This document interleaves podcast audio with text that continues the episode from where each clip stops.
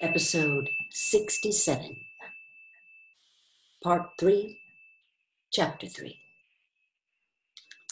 There are three stages in your reintegration, said O'Brien. There is learning, there is understanding, and there is acceptance. It is time for you to enter upon the second stage. As always, Winston was lying flat on his back. But of late, the bonds were looser. They still held him to the bed, but he could move his knees a little and could turn his head from side to side and raise his arms from the elbow. The dial also had grown to be less of a terror. He could evade its pangs if he was quick witted enough. It was chiefly when he showed stupidity that O'Brien pulled the lever. Sometimes they got through a whole session without use of the dial. He could not remember how many sessions there had been.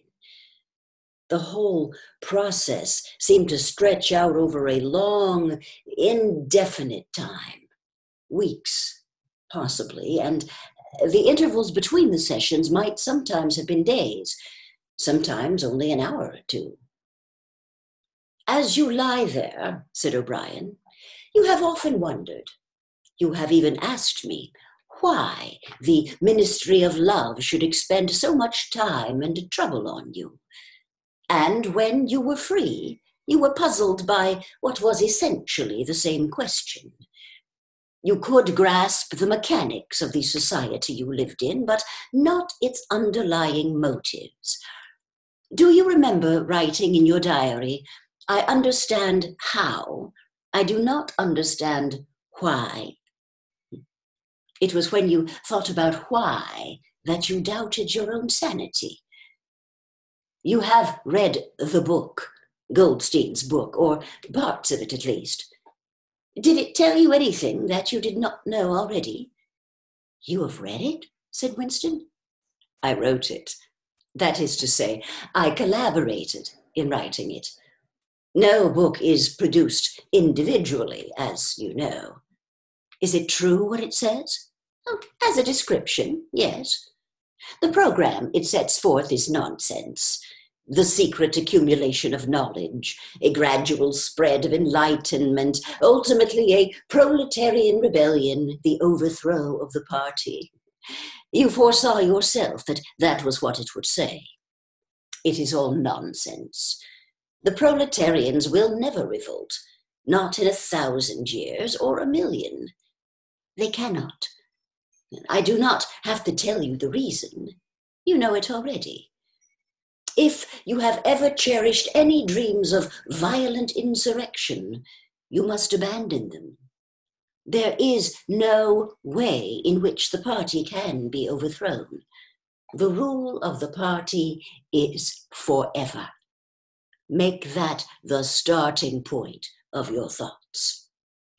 He came closer to the bed. Forever, he repeated. And now let us get back to the question of how and why. You understand well enough how the party maintains itself in power. Now tell me why we cling to power. What is our motive? Why should we want power? Go on, speak, he added as Winston remained silent. Nevertheless, Winston did not speak for another moment or two. A feeling of weariness had overwhelmed him. The faint, mad gleam of enthusiasm had come back into O'Brien's face. He knew in advance what O'Brien would say that the party did not seek power for its own ends, but only for the good of the majority. That it sought power because men in the mass were frail, cowardly creatures who could not endure liberty or face the truth, and must be ruled over and systematically deceived by others who were stronger than themselves. That the choice for mankind lay between freedom and happiness and that for the great bulk of mankind, happiness was better. That the party was the eternal guardian of the weak, a dedicated sect doing evil that good might come, sacrificing its own happiness to that of others. The terrible thing, thought Winston, the terrible thing was that when O'Brien said this, he would believe it. You could see it in his face. O'Brien knew everything. A thousand times better than Winston, he knew what the world was really like, in what degradation the mass of human beings lived, and by what lies and barbarities the party kept them there. He had understood it all, weighed it all, and it made no difference. All was justified by the ultimate purpose. What can you do, thought Winston, against the lunatic who is more intelligent than yourself, who gives your arguments a fair hearing and then simply persists in his lunacy? You are ruling over us for our own good, he said feebly.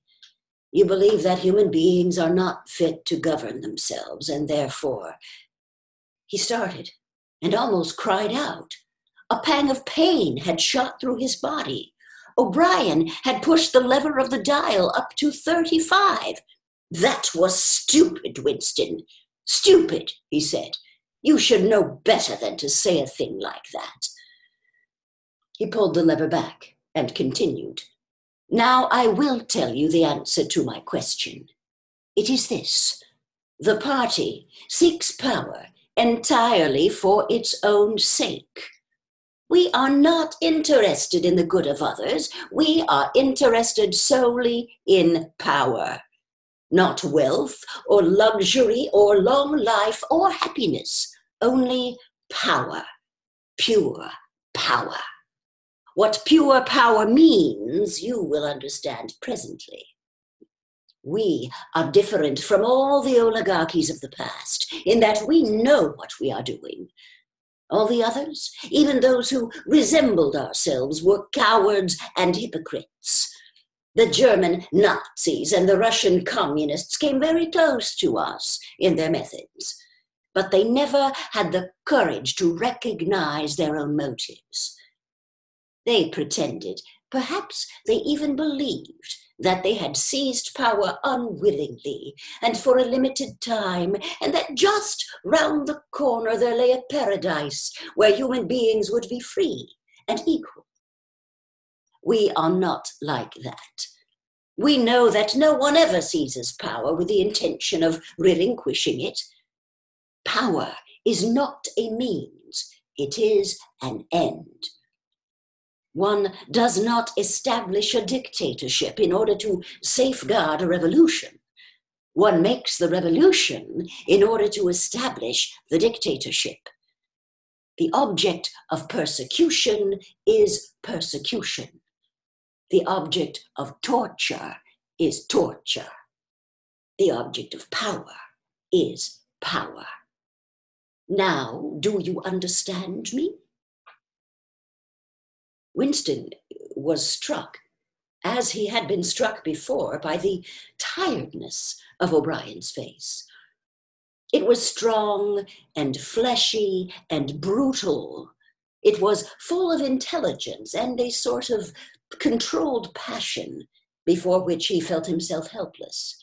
But it was tired. There were pouches under the eyes. The skin sagged from the cheekbones.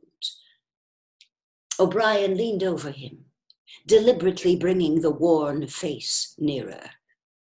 You are thinking, he said, that my face is old and tired. You are thinking that I talk of power, yet I am not even able to prevent the decay of my own body. Can you not understand, Winston, that the individual is only a cell? The weariness of the cell is the vigor of the organism. Do you die when you cut your fingernails? He turned away from the bed and began strolling up and down again, one hand in his pocket. We are the priests of power, he said. God is power. But at present, Power is only a word so far as you are concerned. It is time for you to gather some idea of what power means.